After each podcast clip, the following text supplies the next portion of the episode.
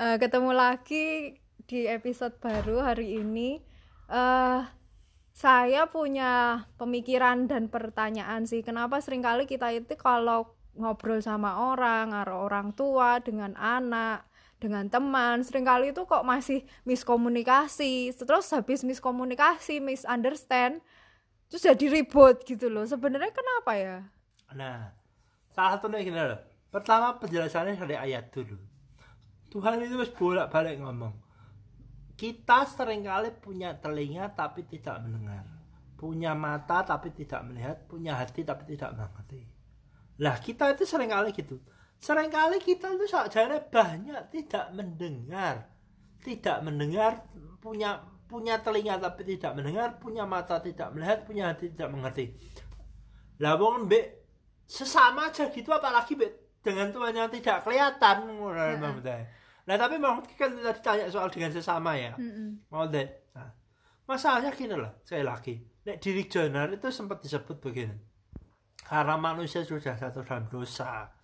Bahasa kata-kata bahasa yang kita pakai untuk komunikasi itu sudah sangat menurun jauh berkurang jauh dari yang sesungguhnya. Jadi maka salah satu di surga itu nanti banyak orang pakai ke surga yang sudah pernah dibawa ke surga atau yang apa penjelasan apa yang terus kembali dan lain sebagainya.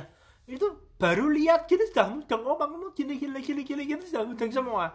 Sudah Idealnya begitu. idealnya begitu. Tapi Bahwa karena sudah tan- jatuh dalam dosa jadi terbatas berarti banyak komunikasi. Nah tapi salah satu kuncinya aku tidak usah pakai mata dan hati tidak mengerti dulu mata tidak melihat atau tidak mengerti ya. Tapi sering kali sadari saja dulu bahwa kita sering kali punya telinga tapi tidak mendengar itu penting Mm-mm. itu yang pertama yang kedua kamu coba terangkan aja deh soal bahwa sering kali dalam per, per, perbincanganmu itu sering kali terluka juga Oh iya. Yang pertama gini, soal mendengar eh punya telinga tapi tidak mendengar. mendengar. Seringkali itu gini.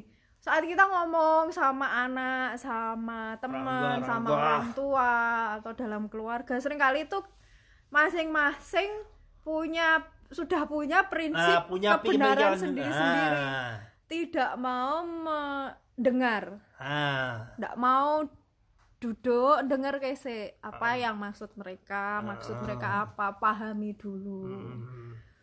Itu kenapa sering kali itu masuk telinga kanan keluar telinga kiri Nah, terus itu akhirnya ribut itu, gitu loh. itu salah satu maksudnya bahwa punya telinga, telinga tidak mendengar, tidak dengar ya itu tadi ma- cuman jadi saluran toh masuk telinga kanan keluar telinga kiri. Ya, ah. karena apa? Kita udah merasa aku sing paling bener kowe sing Ah, salah ah, ya.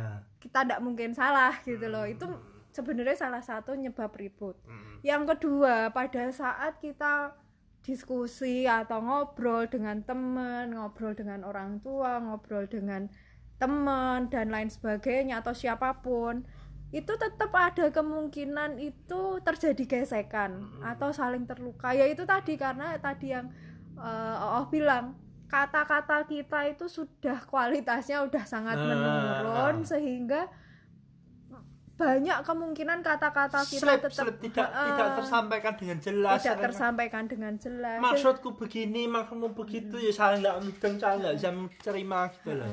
Tapi terus apakah itu membuat kita Nah. tidak ngomong? Tidak menyampaikan pendapat? Atau tidak ngobrol?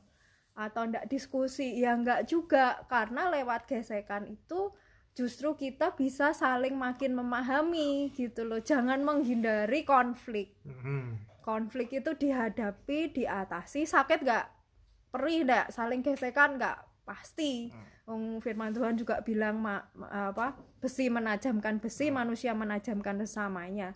Tapi yang menjadi kuncinya adalah bagaimana respon kita. Kita Hmm. lo terluka nggak? Tetap terluka tapi marah nggak? Ayo kita belajar untuk ya bukan nggak marah apa-apa. sih. Ya Tapi marah tetep- nggak apa-apa. tetep itu proses yang harus Nah, dijalani ya. sih nanti makin lama kan makin saling bisa ngerti saling mengerti bahasanya sama Nah. seperti itu sih.